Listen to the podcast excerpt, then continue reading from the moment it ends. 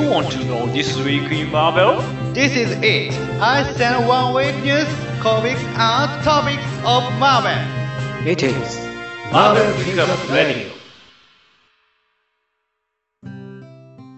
さあ1週間のマーベルの出来事に気になることをピックアップして話していくラジオマーベルピックアップラジオ104回目です、えー今週はセンチさんクマールさんそして初登場シュミットさんですよどどうもーどうも。いや、よろしくお願いします。ろしくお願いしよますろしくお願いいたします。はい。あの、ずっと出たかったって。シュミットさんもねもううちのラジオの熱烈なファンということで、そうですね、おもう。というより、はいラジオを始める前からあの YouTube でずっと見てたんで。ああはいなるほどね例の動画たちを そうです。ね見てたわけですねまあそうですね。シュミットさんとの話は、えー話題の方でもね、えーがっつり話していきたいと思うんでくおはい。願いします、はい。お願いします。今週は、えー1月のプレビュー来てますんでそこら辺もがっつりお届けして、えーリークレビューもたんまりございますんでよろしくお願いします楽しみ楽しみ。では。最初のコーナーピックアップニュースです「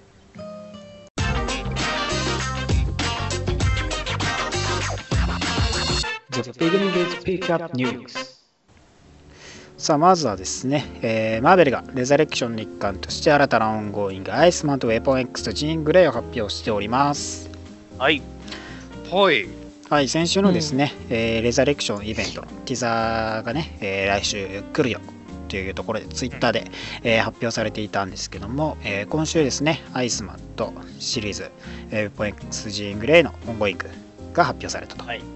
はい。はい。アイスマンのね、えー50年の歴史をハイライトで振り返るようなカバーと、まあ同じようにジーン・グレイも、えー50年の歴史をハイライトで振り返るようなカバーアートになってまして、はい。さらにウェポン X はですね、まあ、タイトル通りウェポンウェポン X 計画にえー関わった人物たちが描かれたカバーアー。トを公開と。まあ、まだまだうん。今後もなんか発表されていきそうな雰囲気もありますんでね、まあ、こっちは X メン勢は多いですけどレザレクション自体は X メンとインヒューマンのね模様も入っているんでロゴにね、まあ、インヒューマンズのシリーズなんかも入ってくるんじゃないのかなと思われるので今後もね、えー注目していってほしいところですね。この、なんか、ファーストファイブの2人が入ってるっていうね。ことは、ね、残りの3人もっていうようなことを考えてしまいますね。ま。あそうですよね。ビーストがかなりなんかなり久々の単独賞を得るのかどうかとかね いらないいらない。ビースどうせやらか灰やらか灰色の時代がありましたかね、彼のあね。りましたね。初めの頃は灰色で登場してた頃があったんでね、ビースト。いビーストや復活あるかもしれないですからね。ーまあでもの見てたんですけど、いい人なんですけどね、あの人、初め、いいすごくいい人なんですけど、ねまあどうなるか、まだまだね、今後発表されていくと思いますけども、詳細はまだまだ、えー明かされていないですけど、10 2017年春から発売される模様です。はい。さあ、そして映画ローガンのファーストトレーラー公開間近となっております。はい。はい、はいトレーラートラックによるとですね、ローガンの最初のオフィシャルトレーラーが、えー届いたということが明かされて、1分46秒に及ぶ、えーはい。トレーラーですね。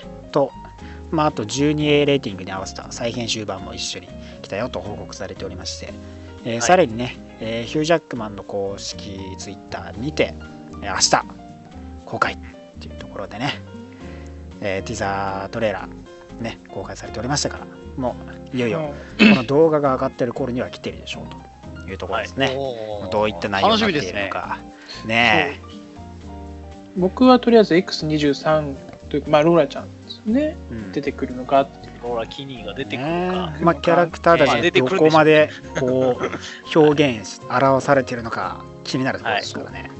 はいまだメインどころのローガンとプロフェッサーぐらいのビジュアルしかあんまりね公開されてないんでね。そうなんでね。あそうですねヴィランであるとかね、周りのそのね、関係性で、まあ、そうそうシニスターも出てくるのかなっていうところね、ねわかんないですからね、まどうだね。いうそう感じになるのか本当期待のねえトレーナーになると思いますけど皆さんはいぜひチェックしてください。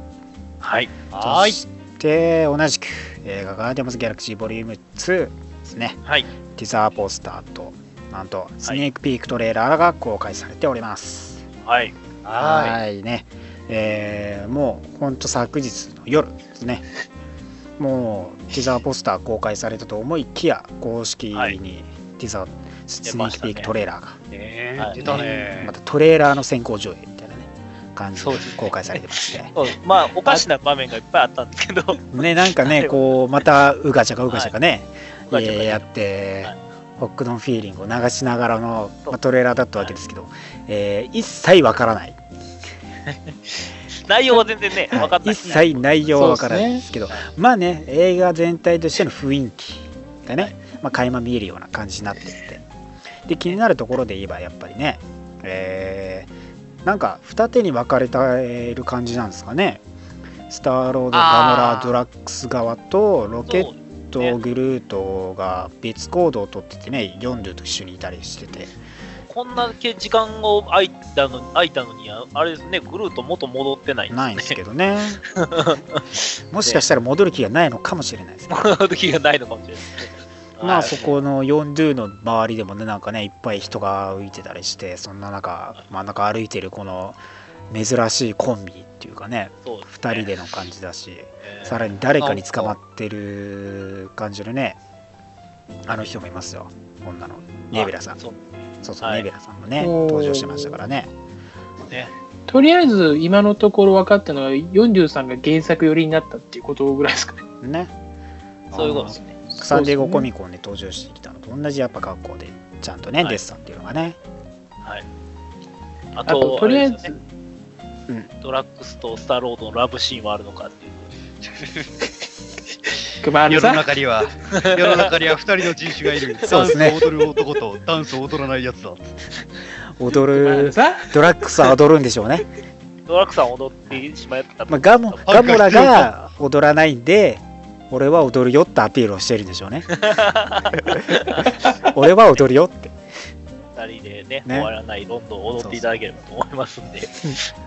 まあ、ああと、ポスターのグルートが可愛いですね。ちゃんと。かわいいですね。ね、あのだからティザーポスターもまたセンスを感じるね。はいタコマに言われて、は初めて気づいたわ足元にいるよって。ね、スタイリッシュな感じで、メイン前回からのメインキャストがね、えー揃ってる感じですけど、そうね、まだ、これはね、まだ1枚目なんでね。まだまだだって2から登場してくるキャラクターとかも全然多いんでね、ねまだまだこっからですし、謎のギャング集団が飛び出して楽しそうにしてましたからね。あいつらが何なのかめっちゃ。スタイリッシュ、スタイリッシュ、むっちゃスタイリッシュですね。ね、なんか前前のいい感じを残しつつ、新しい色にもちょっとずつ手を出してるっていう感じがしましたね、俺はそうです。ね、うん、確かに。だから前のキャラクター性とかの関そのなんだろう関係性がねまたこうフォーカス当てられて新たな展開見せたりしてて面白そうな感じほんとしますからねそうです。うん。見知らぬ惑星に降り立ってたりしてねあれが何なのかそうです。同時期にね、出てたね、あの、ドクター・ストレンジのポスターが奇抜すぎてちょっと困るんですよ。あれもあれでまたいいですからね ねそう。いやーあれはあれでいいんですけども。いや、これでどうやってね、日本のポスターがどんどんダサくなってくるのか楽しみですね。いやまだまだわからないですからねそうでですすね。ぜひともチェックしていくださいね。はい。さあそしてはい。えーマーベル2017年1月のプレビューからわかることですはい。えーまずはですね、えーモンスターアンリーシュドが開始というところで、えー概要は今日の最も偉大なアーティストによって引き出されるファンが期待したマーベルバトルエピックマーベルユニバースの至るところを破壊する恐れがある脅威とアベンジャーズ、チャンピオンズ、ガーディアンズ、X メン、インヒューマンズが衝突、えーリバイアサンズとは誰だ？誰が彼らをコントロールしているのか。地球が彼らによる悲劇の不毛な世界になる前に止めることができるのか。とね。モンスター集団を、えー操ってる人物がいるかもしれないみたいなね。雰囲気も思わせながらモンスターズ・アンリーシュと開始と。はい。そしてこのモンスターアンリッシュのですね、えー単位があって、えースパイダーマン・デッドプールとアベンジャーズがモンスターアンリッシュの単位としてワンショットが発売されるというところですね、まあ、そこら辺でも、えー、各々のキャラクターとか登場してきてるんでね。そして1号ものがですね、えーキャプテン、はい。あマイティキャプテン・マーベルがですね、はい、はい。はいて最大のスーパーヒーローとしての次の章がスタートされると。はい、そして US アベンジャーズでは50ステイトバリアントによってですね、50以上のカバーとともに開始される。まあ、やはり50州のね、それぞれのカバーがね発売されるということですね。で新たなエイム。ね。で新たなエイム。アメリカンインテリジェンスメカニクスも導入されると、はい。今まではねあのアベンジャーズっていう面でやってたわけです。今度はアメリカねまた規模がでっかくなっていくと。いうところですね、えーそしてザ・アンストッパブル・バスプですね、えー発売、はい。えー概概要がですね、えー女の子才能ヒーローを止められない。ナージャは彼女の人生の半分をレッドルームで過ごしたが今このティーンはスーパー科学者以外の自分のものについて翼を広げる準備ができている。ハンク・ペムの娘には作り出す多くの時間があり彼女は世界を変える決心だ。彼女がアメリカ市民権を持つように最初に動くとあなたは知っている。ミズ・マーベルとモッキンバードがゲスト出演すると。おう。ね。うん。えーいろいろと天才科学者の血を引いている、まあ、ナージャですけどもまあね、はい。えーいろいろ作り出して世界を変えていこう。よし。じゃあまずアメリカの市民権を取らないとね。っていうところですね。でレッドルームでロシアのね、えー過ごしていたんでねまずはそこから、えー始めようと。でゲスト出演出演とかもね結構多くなっていていろんなキャラとね関わっていくようですからそこら辺も注目ですねなんかあんまりお父さんのことをそんなにあれですね、ダメージ受けてない。まあお父さんはまあ 別にてかあんまり知らされてないんじゃないですか。その死んでからウルトロンで帰ってきて、実はウルトロンって彼は死んだんだよみたいな感じは多分話されていないと思うんでねまだ。おティーンなんで、あティメトロン。ー、ね、は いまあ、死んだとは思ってますけどウルトロンになったとは多分知らないと思いますからね。ああ、あそういう感じじゃないですかね。呪われてるねんピムの血はなかなかね抗えないですからね。はい。そしてウェイド・ウィルソンの心を持つアワーズダックデッドプール・ザ・ダックも開始ね。はい。はい、そして、マイティー・ソー15号でアスガード・シーアー・ウォーが開始と、はい。えーテンリアルームズを征服しようとするマレキスとソーを狙って、えーさらにソーを狙ってやってくるシーアー帝国にも対処しなければならないと、はい。やはりジェーン・フォスターも忙しそうというところですねそしてスパイダーマン12号とスパイダー・グエン16号でマイルスとグエンのクロスオーバーが展開されお2人はお。カップルになっちゃうかもしれないよって。ああチュッチュしてるよ。カバーでイチャイチャしているよ。はい。やだー。やだもう。でもあの二人はいい。はいでもマイルス君だったらまあいいでしょう。妥協点。妥協点。まあ、あ、まあ、マイルス君がねちょっと真面目なんでね。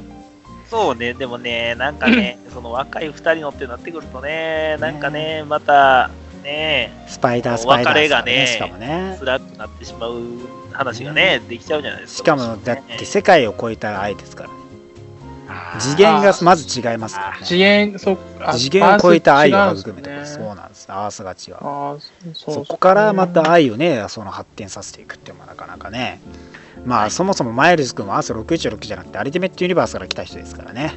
はい。まああんまりうん。アース的にはもう僕はそんなところ細かいことは気にしないよみたいな感じなんでしょうね。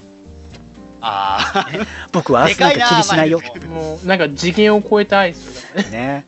本当そうですよ。そしてですね、えー。IVX、えー、インヒューマンズ VSX メンの2号ですね、はいえーテレジェンクラウドをインヒューマンズが止めることができず X メンはニューアティランを攻撃すると、はい。えーそれぞれアンキャニ X メン17号エクストラオーディナリー X メン18号アンキャニヒューマンズ18号オールニュー X メン17号デッドプールザマークザ・マークス4マニー7号も単位。ね、はい。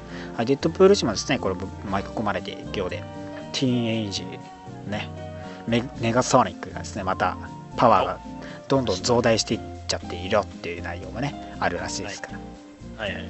ね、改造されちゃってますからね、映画寄りにしようとね、改造という手段を取ってますからね、コミあ、でもあいつ、あいつなんか設定見たら結構危なっかしいです。あれ、核エネルギーですよ。そうですよ。やばいですからね、なかなか。かなり危険ですからね。映画版も似たようなもんだから。まあね映画版も核エネルギーです。映画版によりかなり寄っていくという感じですからね。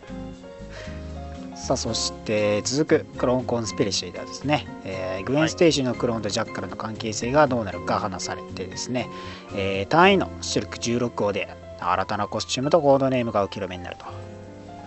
ね、はいシルクの新たなコスチュームになりましたけどね。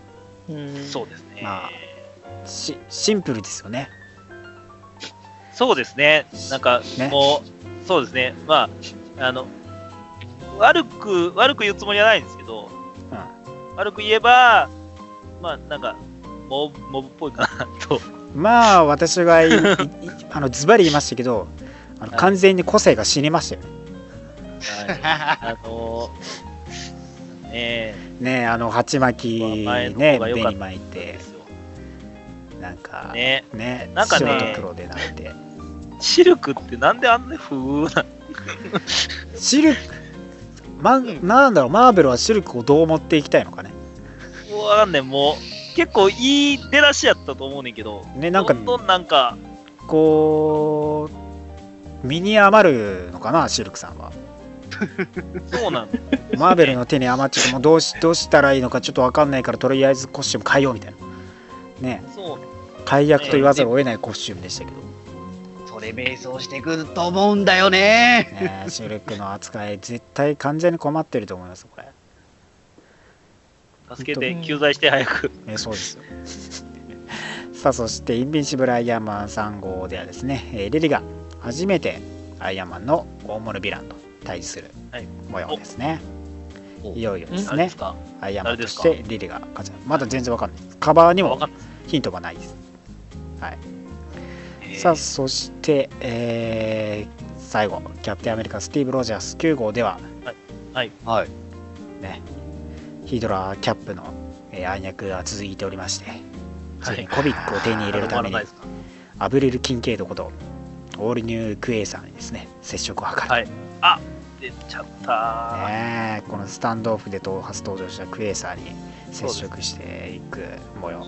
いや、うん。しかも続く10号でタスクマスターが帰ってきてですねスティーブ・ロージャースの最も大きな秘密を知ってしまった模様です。あ、僕の大好きなタスクマスターが。ああどうなってくるのか。スティーブ・ロージャースも注目です。今後のマーベル・ユニバースを揺るがしまあえーああ、タスキー死んだな、これは。これはタスキー死んだ。タスキあーー。バイバイタスキすー。さよならタスキまた殺されるのはやめて。また蘇れよ。ーいついつの日か帰ってこいよ やめてください。まあね、ざっと結構大ごとな感じのところを紹介してきましたけど、他にもね、シリーズいろいろとございますのでね、えーブラックウィドウがウィンターソルジャーと接触して、またイチャイチャしたりとか、ゴーストライダーがね、えーローラちゃんとかね、ギャビーがケース出演したりとかしていきますんでお、ぜひともいろいろね、他の、えーシリーズにもですね、注目していってください。はい。ということで、今週のピックアップニュースは以上になります。はい、ありがとうございます。ありがとうございます。Next to One Topics。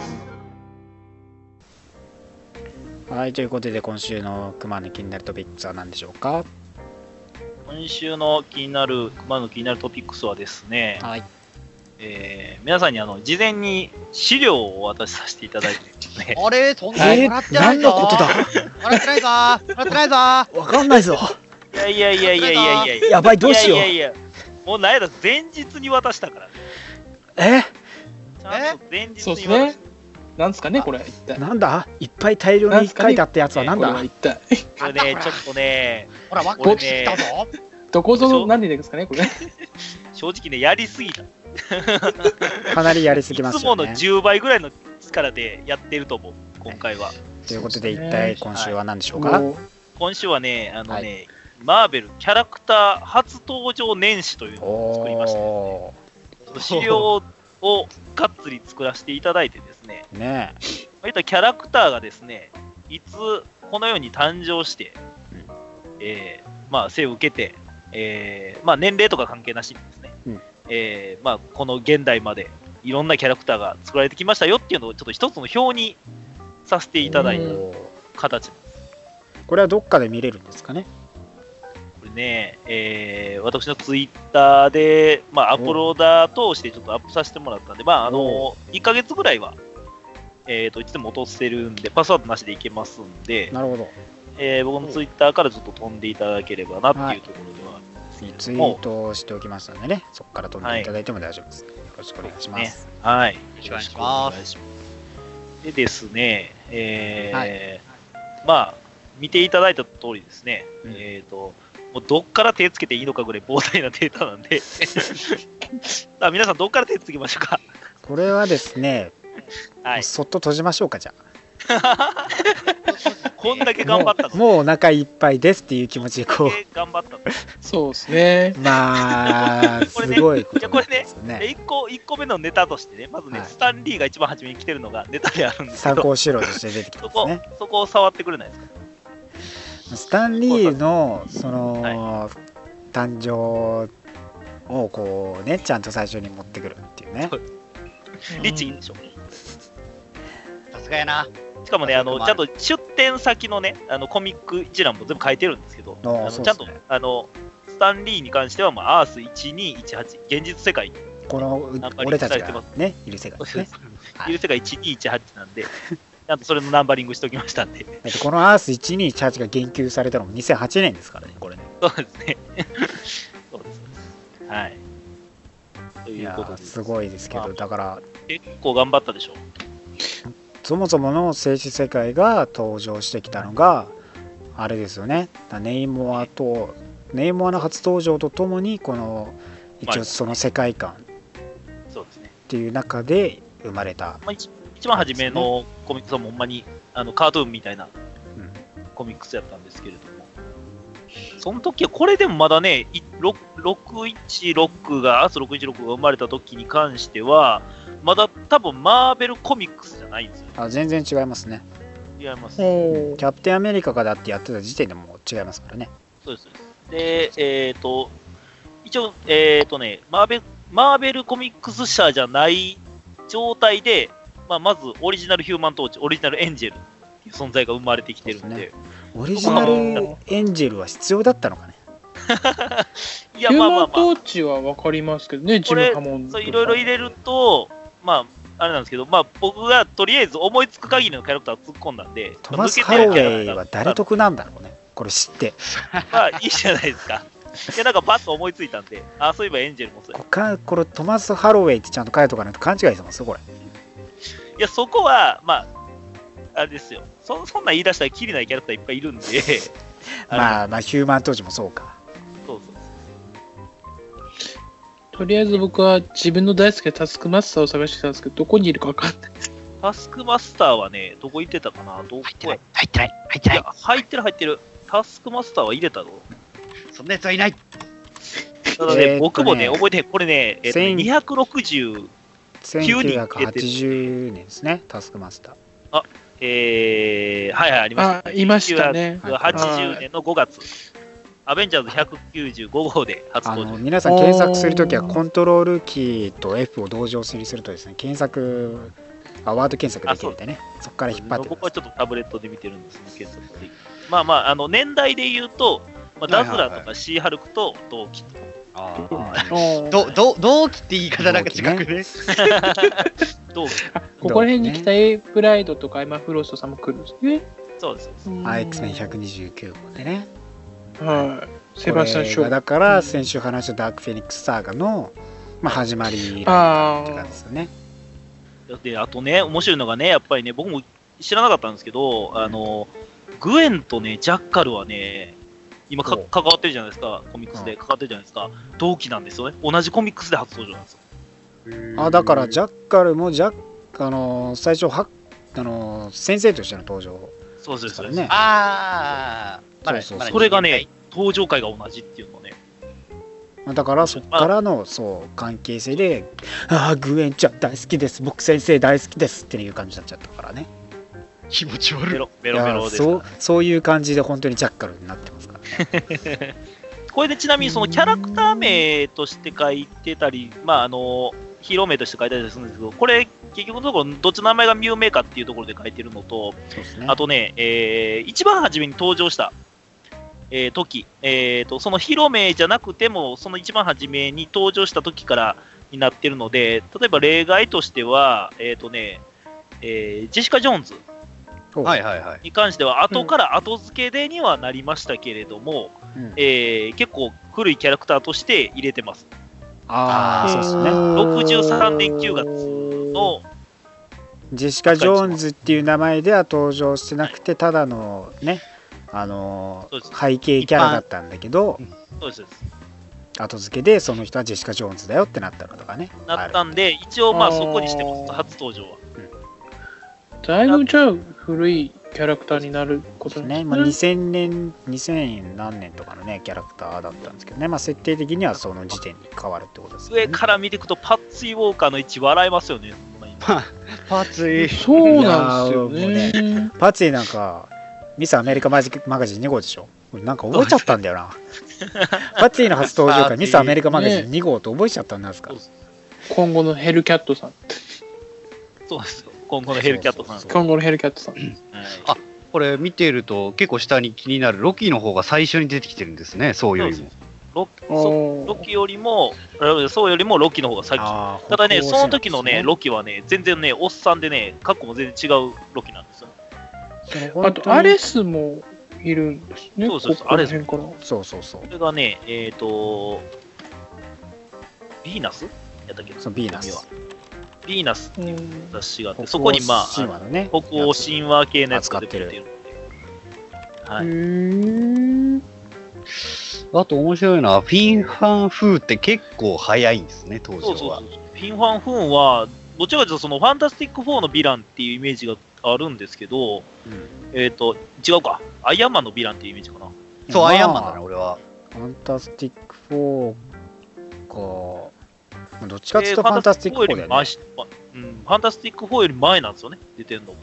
ストレンジ・テイルズで出てますよと。フィンファン4やるくらいだからな。そうね。ほんまやね。はい。あとでもちょっとまとめといたらよかったなと思ったのが、あれですよね。あの、ブラザーフットはまとめといてもよかったかなとか思ったんですけどね。ああ、なるほどね。うんまあ、ブラザーフットは X, まあ、X メンはね、ファースト5は全部あの X メンでまとめてるんで。そうですね。ね、まあ、ウルトロンも子さんなん分かりますしね。そうね。ウルトロンからビジョンが生まれたの一瞬なんですよね。3ヶ月で生まれてるんですよ。そうそうそうそう。60、60とか5、60年からだもんね、マーベルコミック時代変わったのがね。で、一応69年にガーディアンズ・オブ・ザ・ギャラクシー。これ生まれてますけども、これはあのー31世紀、世界の。ガーディアンズね。3000はいの方ですね。そうです。3000の方の、えーうんメメジャービクトリーがいるそうねリーダーの、そうそうそう、ギヨンドゥとかいる方ね。ャラクシー。うん、そうです。パペットマスターとかも入れたね。パペットマスターもいますし、で、まあ、後にちょっと、あのーシングと恋仲になりましたアリシアも一緒に入れてますね。うんここは親子ですからね。そうね。一緒に入れてそうそう。まあ、これで、ある意味、どれだけキャラを知ってるかっていうのもね、あるね。そうですね。いや、僕が知ってるキャラクターはこれぐらいまでなんかなと思いつつもね、まあ、後からポロポロ出てきたんですけど、足したかったなっていや、もうね、考えたらね、きりないんですけどね。きりない。でも、インポッシブルマンとかは知らないだろうな。インポッシブルマンいやわかんなはいね、見た目のインパクトはすごいんだけど。すごいですね。もう完全にコーンヘッドですからね、頭そうね。俺だって最初に知ったのファンタスティック4のあの最初のねあ最初っていうかあのージェシカ・アルバがやってた頃のはいファンタスティック4の DVD 特典にコミックがついてきてたファンタスティック、はいはいはい。それの翻訳されたやつのコミックついてきててそれで初登場してきてて多分今出せないですもんね、こいつはね。そうそれで出てきててねなんだこのとんがれ頭はと思って読んでましたよ ね、デッドプールと91年で全然若いキャラクターなんで、まあ、これ、あの、一応経過年数も書いてるんですけれども、キャップの3分の1なんですよね。ああなるほどね。そうですね。ん。だ25周年っていう記念でやってましたからね。ああ、今思ったんですけど、カーネージも結構最近なんですね。まあそうですね。クレタクレタスの名前で出てます。カーレージになったのはまだちょっと、そうですね。クレタスちょっとだけ後なんですけど、そう一応クレタスのそうそう名前で出して。殺人犯として最初登場してね。そうです。で告知に入ってカーネージになった感じですからね。もうちょっと前からいるかなってイメージあったんですけどね。そんな古いわけない。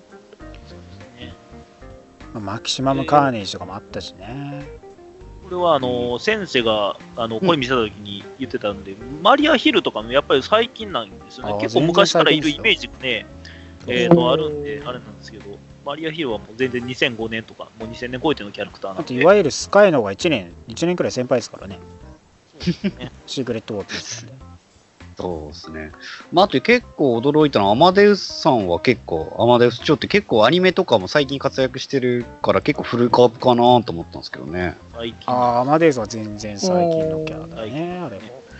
そうですね、ハルクになったり、アイアンスパイダーになったりと、なんか、そうそうそうそう。忙しいなと思いますけどそう。ですね。カオスウォーとかでも結構いい位置なんですけどね。そううんね。で、まあまあ、それのちょっと前には、あの、ヤンアベ面々ですよね。うんハルハルクリングとビッカンは、あの、まあ、同時期っていうこともあったんですけど、やっぱりちょっと、あの、関係性として、ちょっと隣に置きたかったです。いやまだ買って、まだ買ってないですけど、あの、帯だけ見たら、あってなりましたね。あ、うん、そうね、翻訳本が最近出ましたからね。そうね。ね。まあ、スターロードは本当のピーター・クイルの方ですよね。そうです、そうです。ピーター・クリーンの方ですね。ごめんなさい、そこはね、僕もね、ちょっとね、あの、学習不足というかそう、最初のスターロード誌で登場したスターロードあのなんか警察みたいなねやつはまた新人クエレルとかいう違う名前の人なんでねうん。ろいろ。でね、これね、コミックスの名前一個一個ね、入れていくのね、ものすごいめんどくさかったんですけど一番何が腹立ったかっていうと、うんえっ、と、83年のスパイダーハムを見てください。はいはいはい、ここだけもう名前が長すぎて、そのその行だけちょっと太いんですよ。あそうですねこれが腹立って知らなかった。なんでやねんスパイダーハム、なんでこれ、俺、この統率の取れた行を太くしなあかんねんと思って。マーベル・テイズ・スターリング・ピーター・ポーカー・ザ・スペクタキュラー・スパイダーハム1号これね無駄に長くしてる感がすごいですよ なかなかの長さですね。だから今までのすなんかそういう要素を全部持ってきたみたいなねそうそうそうそう。マーベルのリーフの中で一番長い長いんちゃうんかな。そう考えると、スパイダーハム結構長いですね。スパイダーハムはね、そうね。ちなみに、あれですよね、なんか、スパイダーハムって2種類いましたよね、確かね、バース違いで。ああ、なんかゾンビになったのとか。いやいや、えまあ、そんな、そんなんとかなしに、なんか、バースに出てきた方とオリジナルとは確か違ったとか、そんなんやったと思うんですけど、なんかまあいろいろいますよね。アース違いで。スパイダーハム自体アース違いほんといろいろ。まあい、いろいろいますけど、そのうちでなんか2つに分かれてたはず、一番初めのやつとは違ったはずです、最近うの。とかね。マデリーンとかどこで初めにしたらいいんか、あんまよく分かんなかったですけどね。ああ マデリーンはまあマデリーンとして復活した時まあまあ復活した時ですね。はい。後から分かったことってなったとしても、そこからにしてますけど。はい。うんとこんだけ多いとね話は尽きないんですけど時間が時間なんでね そろそろ終わりたいと思います のでわあ、まだまだ語りたいな、これ。はいこのこれあのおので皆さんも、ね、見ていただければそう見ねていただいて、はいはい。いろいろと思っていただければと思いますはいということで今週まためになる話ありがとうございましたこれちなみにあの、まだちょっと改訂版で自分で家電作ろうと思ってるんで、あのこれ欲しいみたいなのがあったらあの言っといてください。いや、はい僕はゴジラが、あ、こちら足しておきます。ゴジラが。はいはいありがとうございましたはい。Next to Comics! さあ続いては今週のリープレビューです。おさあまずはじゃあいきなりいきますか。それからいきますか？インファマサイヤどマン。れですか？1号はい。お。お。お。ね。一番初めにいいの持ってくるよな、いつも。そりゃそうですよ。はい。今週のやっぱ一番のね目玉を最初にドーンと持ってきてその後はもうどうでもいいっていうのだけを話していくというねみんな、みんな大切だからね。みんな大切だからね。そうね。みんな、みんな平等に扱ってあげてね。基本はでも大事なものばっかりなんですけどねまあでもやっぱりインファマサイアンマン、ドクター・ドゥームがですね、えーアイアンマンとして活動していくというようなはいストーリーになってますよと。はいいうところですね、えー最初はですね、えーフラッシュバックから始まりまして、はいまあカバルですね、はいはい。あのーダークレインの時のはい。えーシーケルトインベーションで、えーはい。シールドが、えーはノーマン・オズボーンによってね組織されてで解体して、えーハンマーになって、はい。でまたねそのイルミナティに対抗してヴィランだけでの、まあ、グループとしてねカバルを作った。というね、会議。で、まあ、ノーマン・オズボーンが来る前待ってる間ですね、えーフッまあ、このフットがまたねうるさいんでドゥームがねそうですね。なんかドゥームさんドゥーム先輩ってなんか母親の魂を救ったらしいじゃないですかみたいななんかそういうの読みましたよ僕みたいな。なあお前なあお前なんだこらみたいな。ドゥーム先輩なんか結構やるなんかやる感じじゃないですかねみたいな。その言い方よ、言い方。うんもう、もう無言でですよね。黙れこのクソ野郎っつって。そういう息息巻いてもうね何もしゃ、もう最後何も言わずにあのインド送りにします、はい。はい。インド送りの件インド送りの K です、有無を返さずもうインド送りにしてやりました まあそこからね、えー改心して一応ヒーローとしての活動をしようとしているという流れがあってですね、えーディアブロですね、えーヴィランによってですね、えーマリア・ヒルが、えーシール長官マリア・ヒルが、えー倉庫で、ねえー捕まってしまっていて。でディアブロ自身ですね、えーこのいろいろとヘリキャリアとトリスケリオンですか？セキュリティコートとかをね、えーまあ、彼女から引き出そうと自白剤をね自白薬を作っているとはい。で、まあ、彼女にね飲ませようとしているわけですよね、まあ、そこに、えードゥームビクター・ボン・ドゥームが、えーやってきてえお前その声聞いたことあるぞみたいな感じになるわけですけどもまあねはい。機械使って彼を止めていやーってお前ドゥームやろみたいなね感じになるわけですよはい。でまあね魔法を使えるなんかちっちゃいね変なちっちゃいやつをいやいやっつってねディアブロが出すんですけどね、まあ、簡単に殺されるわけですけどね、はい。まあ、よくわかんないそのななんでちびっこ3人をその出したのかもディアブロさんよくわからないんですけどね。なんでそれに勝てると思ったのかもよくわかんないですけど。ほんまに。まあね、えーディアブロを撃退することができてですね。で、はいえーマリア・ヒルを、まあ、一応助けて助けたんですけどこのマリア・ヒルですね、まあ、助けたという記憶この事件自体のね記憶をまあ消しちゃったわけですよね、まあ、恩を売らなかったんですよねある意味ね。はい。でですね、えードクター・アマラさんですね、まあ、会いに行くと。まあ、最近ね、えーインベンシブル・アイアンマンで登場してきトニーといい感じだったあの博士の、えー人ですけども、まあ、そこで接触はい。して、で最近のね、まあ、話になると。うんまあ、トニー・スタークはまあ若干もしかしたら死んだんじゃないかなっていう展開が見える。見え隠れするようなコメントもあるわけですけども。まあどうなっているかはよく、まあ、完全には分かっていないよと。うん。感じですね。で一応ね、えー、ドゥーム自体の存在をね、まあ、彼女はちょっと怪しんでますから、まあ、そこら辺でね、えー若干の揉め事があったりとかもね揉めるような感じになりますけど、うん。まあ、結局消えちゃうんですけどね。消えてすぐ誰が来たと思いますかそこへ消えて誰が来たかというとまあ僕は知ってますけど。ベングリムのはい。シンお。シングさんです。しかもシングさん。言いましたね。ねガーディアンズからね地球に帰ってきてましたけどはい。なんとシングさん地球に帰ってきたシングさん今度はシールドエージェントになってます。いやわねー。いやわねー。いやわねー。すごい、すごい。なんでやねん。なんでやねんですよ。ほんまに。ね。うん。まあ、アマラさんも口あんぐりですよ。こんな怪物がシールドエージェントとしてきて。なんでやねんって感じですからね本当に。まあ、えードゥームはね。トニーの、えー研究所でアイアンマンのねコレクションを見てでこう触ろうとしたらこうねトニーが出てくるんですね。まあこれはね AI で複製されたデジタル音声。まあ、デジタル映像なんですけどね、えーで。触るんじゃねえっていうね警報を言われるんですね。う触らせないようにちゃんとねこうね阻止されるっていうね。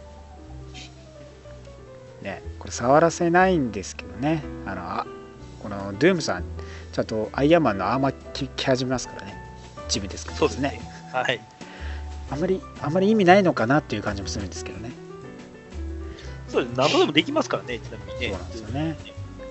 まあ、えースターク自身はね、えーこれがドゥームがねまた彼を裏切るよね彼の期待をねちゃんとヴィランじゃなくヒーローとして活動していくよっていうのを、まあ裏切らないようにっていう備えとしてね、まあ現れているというような感じですね、うん。えーまあこのねアーマーとして、えー来て飛んでいったドゥームさんですけども。ここでようやくルアーマーをね、聞いて、自分の。そうなんです。よほぼこのプライムアーマーに似てるんですよねモデル。そうですね。最近のねやつそのまんまなんですよね。こうどうね技術を盗んだのか知らないんですけどね。まあ、でもかっこいいっちゃかっこいいですからね。ねかっこいいんですけどね。ね。で最後登場してきたのがね、この謎の魔法を作ろうとしている人物がいるよっていうところで最後終わるわけですけどほう。これがまたねこれ謎ですお誰なん謎。これはね多分これはよ元嫁なのかな？元嫁か。シンシア・ボンドゥームなのかな？っていう感じではあると思うんですよね。なんだ、今後、夫婦喧嘩始まんの？まあ、それを見てる、それ見てる魔法魔女みたいな感じでね、出てきてるんです。多う分、ん。そうかなって感じですね。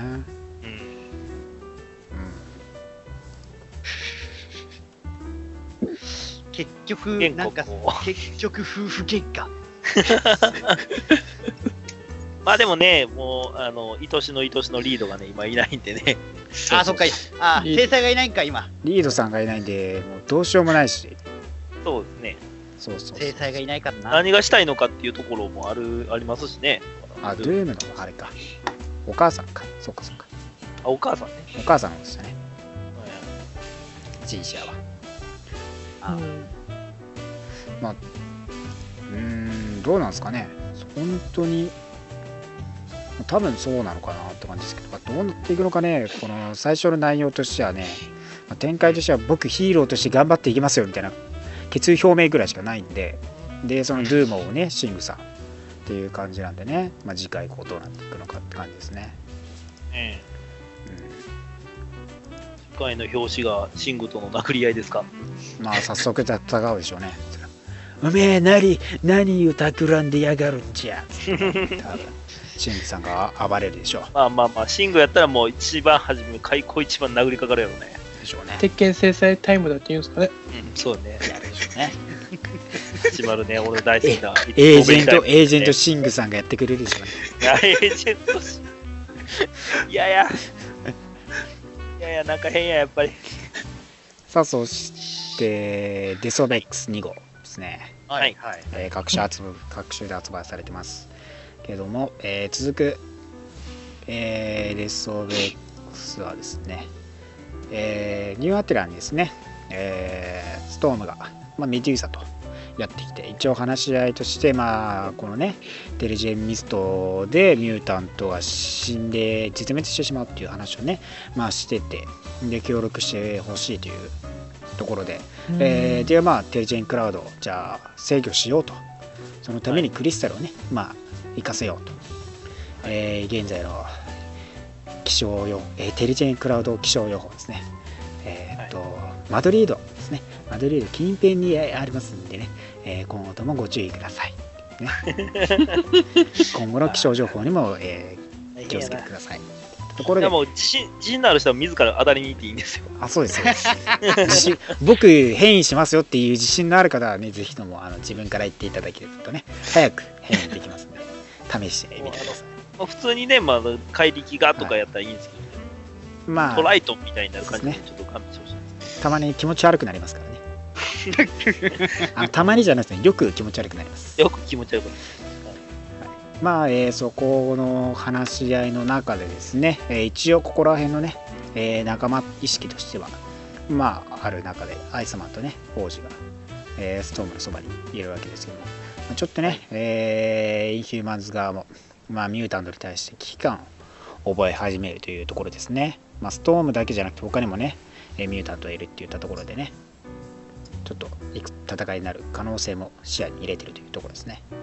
で、そんな矢先に、えーエマ・フロストとステップフォード格好するによってですね、えーは世界、えー地球上全部ですね、えーサイクロプスさんがテレパスで、えー警告を鳴らしてくるんですね。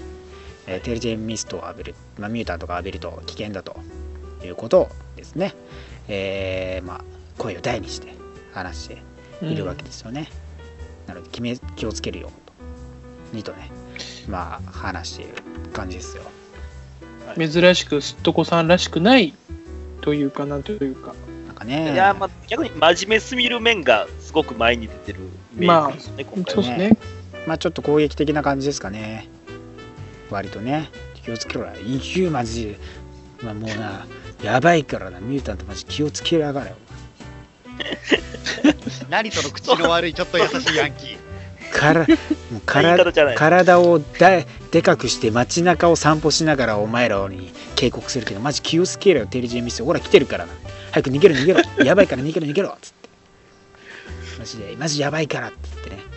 ニューヨークのど真ん中ででっかく僕映るよっていう感じで警告鳴らしますからね。そうですね。インヒューマンズは嘘をつくからなお前たちに。な気をつけろよ気をつけろみたいなね X メンだけがお前たちを救える。って言ってね。X メン嘘つかない。はい。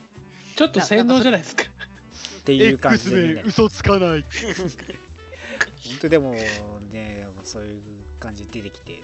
で一応ミューアイランドの方でね、えーお墓作りせっせと X メンねしているわけですけど、えー一方でマドリードの方にね、えークリスタル一行がやってきてて、まあ、テリジェンミスクリクラウドを止めようとするんですけどもねなかなかこう気象ですからね、まあ、雲全体を止めるっていうことはやっぱインキューマンさんのクリスタル思ってしてもなかなか難しい、まあ、イソもねいるんですけど難しくて。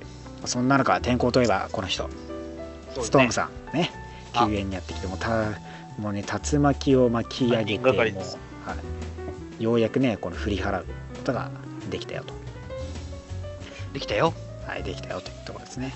のでミューアイランドの方にはね、えーコロッサスも、えー来て、ねはい。マジックとの再会。来てくれてありがとうなんて言われてる知ってて。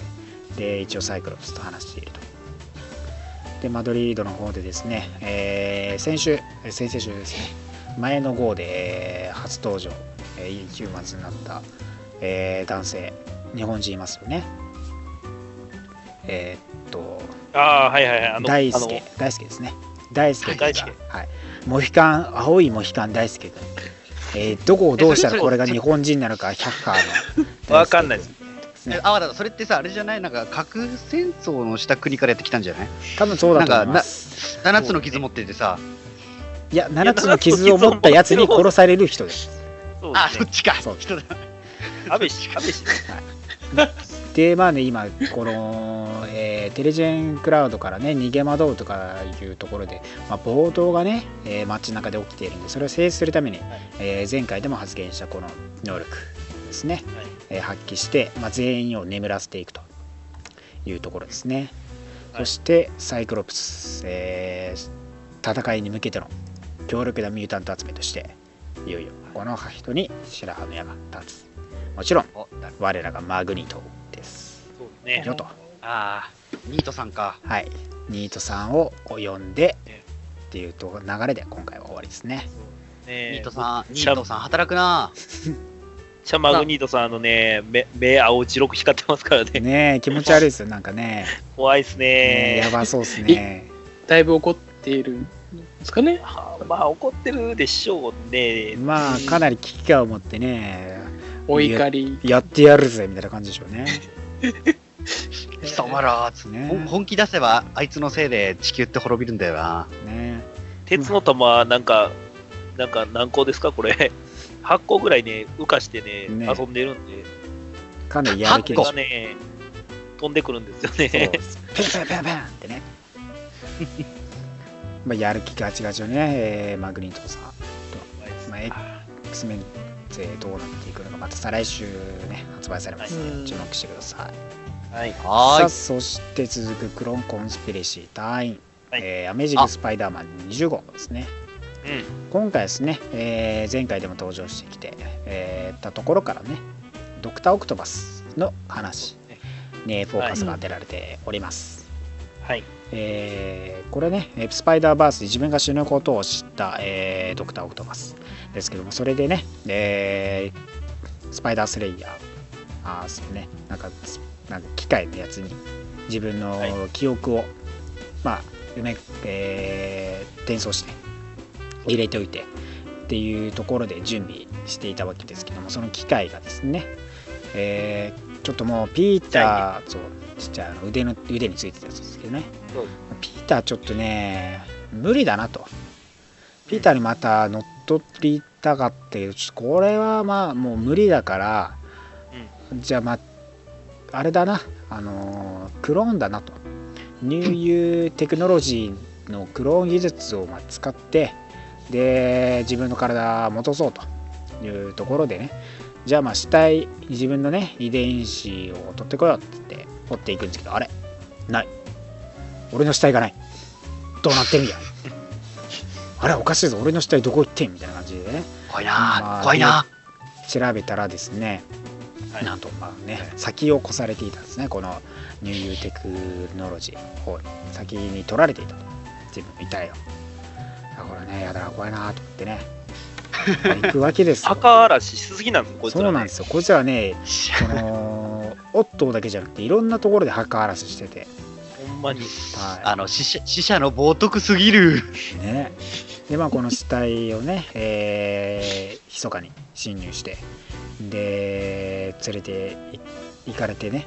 で遺体からですね。いよいよクローニングが開始されると。ではいですね、えーこのクローニング完成間近っていったところでね機械のね小さな機械さんがですねまあその体のねタンクに入ってってはい。いざ精神注入ってしようとしたらですね皆さん覚えてますか？この死んだ遺体の時あの、はい。精神ピーター・バーカーと入れて変わってましたよね。はい。はい。あれ？なんでそのクローニングした体もですねピーター・バーカーの精神入ってたんですね。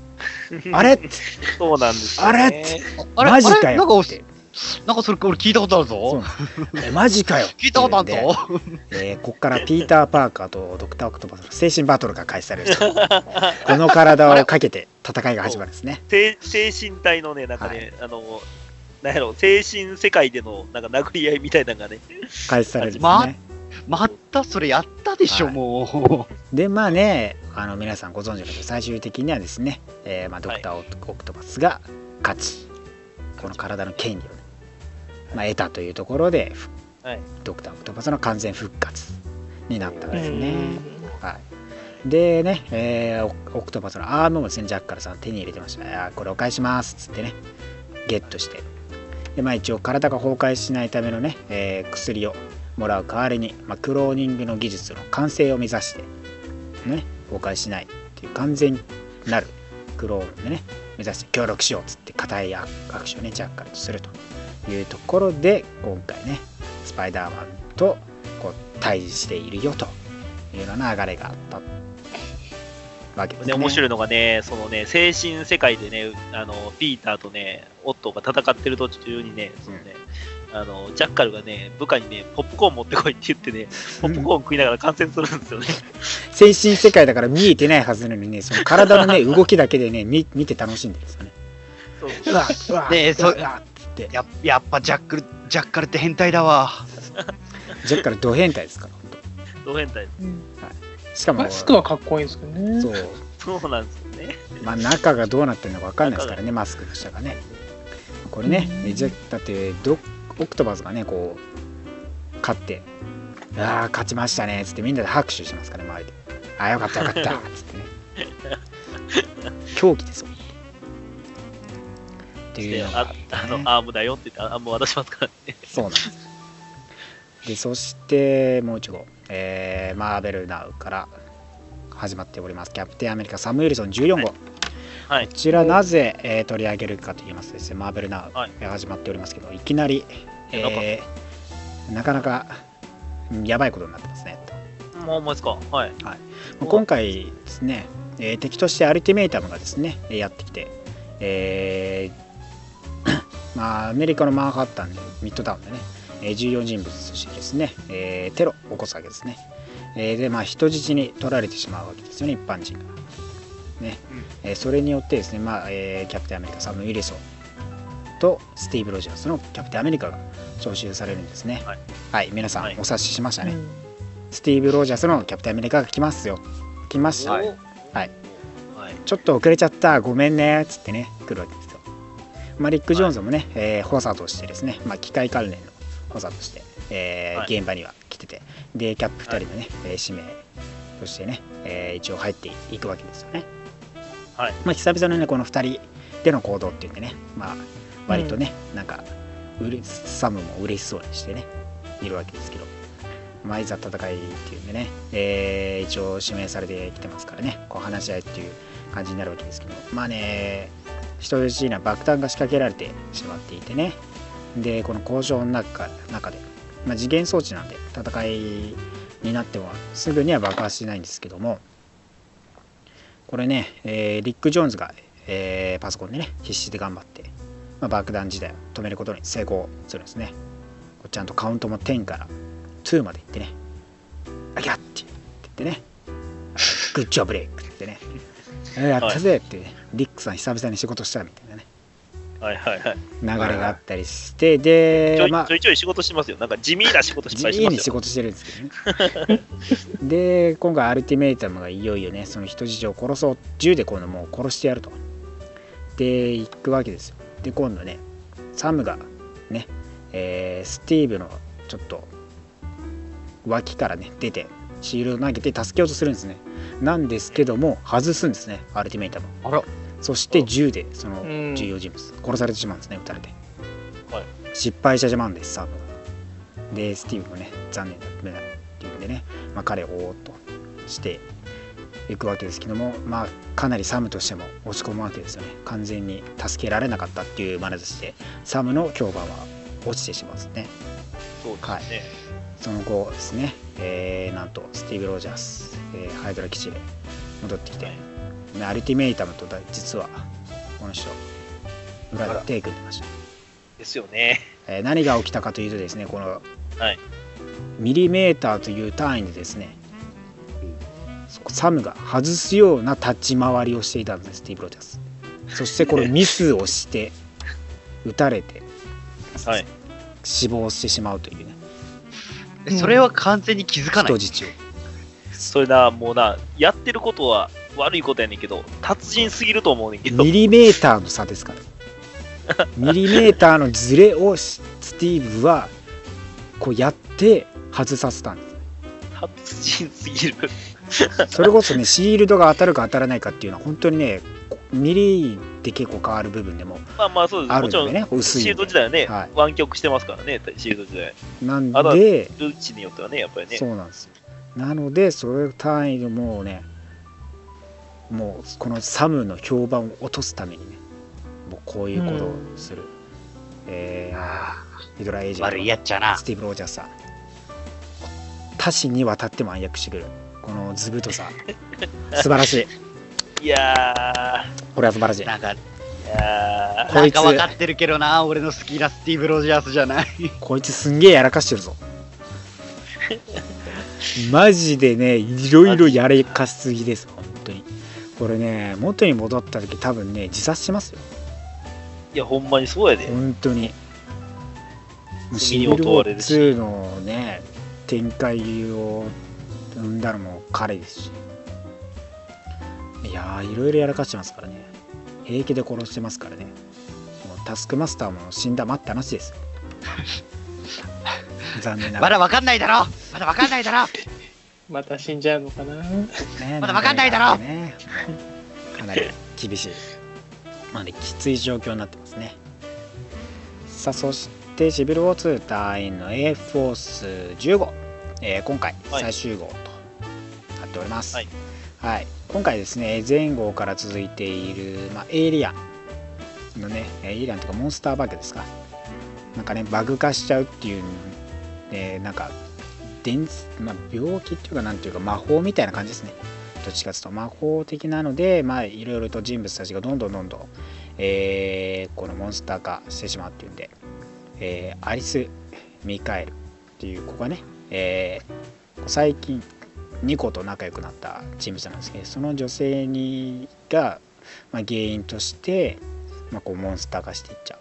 みんなモンスター化していっちゃう。最終的にはですね、まあ、ニコ以外全員モンスター化したんですね。A フォースもで一応、うん。まあ友達だまあアリスをですね。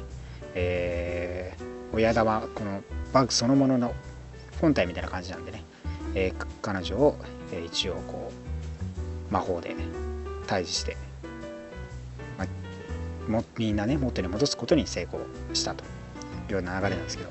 でアリスがね、えー本当のねあの実バグとしてね、えー姿見せてねあ生きてたよかったよかったみたいな感じになるんですけどそれがまたねかなり気持ち悪いんですよね。まあそんな中もありつつですね、えー一応この A ポーズとしては、えーこのバグアリスはねそのままあ。消えていっちゃうんですね、まあ、どっかにね行っちゃったんですかわかんないですけどね、まあ、2個の前からねさ、まあ、去っていってしまったりしてでフォースとしてもですね、えー今回一応仲直りという形になるんですかね。このキャプそのキャプテン・マーベルキャロルさんがねまあちょっとニコと反感しているところがあったので、まあ、今回としては一応最後その仲直りしてでシー・ハルクとの、えー病室に行ってみんなで彼女を見ているという流れでね戻ってきてチェーっつってねニコが挑発言しているような感じの流れで今回終わると。エポスとしては最後になるよという感じですね、まあ、一応ねこういう感じですけどもまあ仲直り最後、まあ、シビルウォーとしてはね2としても仲直りできてよかった最後ではないかと思いますけどねうんシングラリティ自身が今度どこで登場してくるのかっていうのがね、まあ気になるポイントになるんじゃないですかね。もまあ、一応本編としては終わってしまうんで、おのおののキャラがまたどっかに関わってくるのかなって感じですね。そして続いてアストニッシュアンガアントマン13号。はいはい。アストニッシンアントマン13号も今回でね、えーアントマン、アストニッシンアントマン最後ですね。はい、っていう流れで、えー一応前回から、えートライアルアントマンとしてこう裁判ねこうアントマンスコットラングの裁判がね行われているわけですけどもうんはいはいはい。この裁判的には一応この裁判ははめられた感じなんですかね。こうダレン・クロスとかとね。で娘のスティンまあ娘の今スティングレイスティンガーか。スティンガーになってるんですけどキャシーちゃんは。うん。スティンガーとして活躍してるキャシーをかばう形で一応捕まっちゃったっぽくてね。あらあらあら。うん、で、えー一応今までそのアントマン誌で関わってきた人物とかが、えー参考人としてえーやってきてて彼のねヒーローとしての活躍ねとかをまあ、えー一応かばっているような感じですかね。証言として、えー出てきたりとかして、で一応弁護士はもちろん、えーシーハルクさん。はい。ね。お何かあったらジェンに頼れみたいな感じがありますよね。で一応裁判続いていってるんですけど、はいえーずこれね前の号でなんとこのシールドに侵入して、えーアントマンのね、えーピムハンハンク・ピムの、まあ、試作品試作、えーバトルスーツをですね、はい。えーこのダレン・クロスが盗んでいたんですねでエッグヘッドと、うん。えーとクロスファイヤーとともにですねまあ、えーこのスーツ着ていてなんともちろん皆さんね映画でもご存知イエロージャケット。についにコミックでもうん。ダレン・クロスがイエロージャケットになって出た。たんです、ね、なんか流れ的に映画に似てんなと思って今。ねなってたんですね。はい。ねついにね、初めてイエロージャケットになったんですね。はい。で一応ねこの裁判中でね、えーイエロージャケットは、えー登場してきててまあ危機がね、えーあるっていうんで一応裁判としては、えースコットはね、まあ、無罪判決になるだろうと。でアントマンのねコスチューム着せてでこの戦いに備えて戦っているわけですけども、えーこの裁判中にね一応やってきたわけですからもうねシー・ハルクさんはそれはいるしね他にもねもういるわけですからね。その一応活躍してきた一緒にね戦ってきた人物たちいますからね。うん。まあ、みんな、えー一応一機、えー加勢してねアントマンと一緒にエッグヘッドとクロスファイアダーレンクロスと戦うわけですよ。でそこへねスティンガーとしてまたキャシーちゃんが登場してきて「ああなキャシー何してんだこんなところで」つってね「お父さん見に来たの」みたいな感じになってたんですけどね。このススティンガーとしてのね活躍もねお父さん嬉しそうにしながら一緒に戦ってるんですよ。キャシーにやっぱね、ヒーロー活動的なねして欲しかった部分もねあってその元嫁にはね反対されてましたからね。もう若干嬉しそうな感じでね戦っててはいっていう流れがあって。でこうちっちゃくなってアントニーですか？こう一応ね一緒に。そうなんですね。アントニーがいるんですね。アントニーみたいなまあ 翼の生えたね、えーアリさんと、姉はい。あ登場してきて。で一緒に逃げて、でダレン・クロスがそれを追ってくるんです。けどあわやっていうところでねこう娘のスティン。スティンガーでね。キャシーがこうね。こうダレン・クロスにお薬飲ましってね、えーや破るわけですよね。のーって言いながら落ちていくんですね。ちゃんとちっちゃくなってねそうスーツの中入っていってね思いっきり口の中放り込むんでね薬を。ああ、はい。あのーっつって、で一応ねこの活躍としてもね認められてで奥さんもやってきててで無罪判決下されたと。いうところでねみんなで和気あいあいとしながらなんかファーストフード食べに行って、まあ、アントマンセキュリティソリューション会社はね、えー一応今のところ閉鎖してで奥さんもね、うん。えーキャシーがヒーロー活動じゃあしていいよと、まあ、承認やついにして。でヤッフィーっつってキャシーはね外を小さくなって飛んだりね。してで、うん。そこにねハンクも一緒に飛び立って一緒に活躍していくんであろうこの家族の活躍はまだまだ続くよみたいな感じで終わりますいいですよ。うん。っていう感じのエンドですねまあいい話ですね。いい話で結構終わってカバーもねそのスティンガーとしての娘とのね浜辺のそうなんです。かカバーいいなと思カバーのっ雰囲気もて。良くて、うん。ねうん、ストーリー的にはね、えー演談で終わってるんでね、まあ、アントマンスコットキャッシーがどっかでまた登場してくるのかなっていったところでもね期待していて、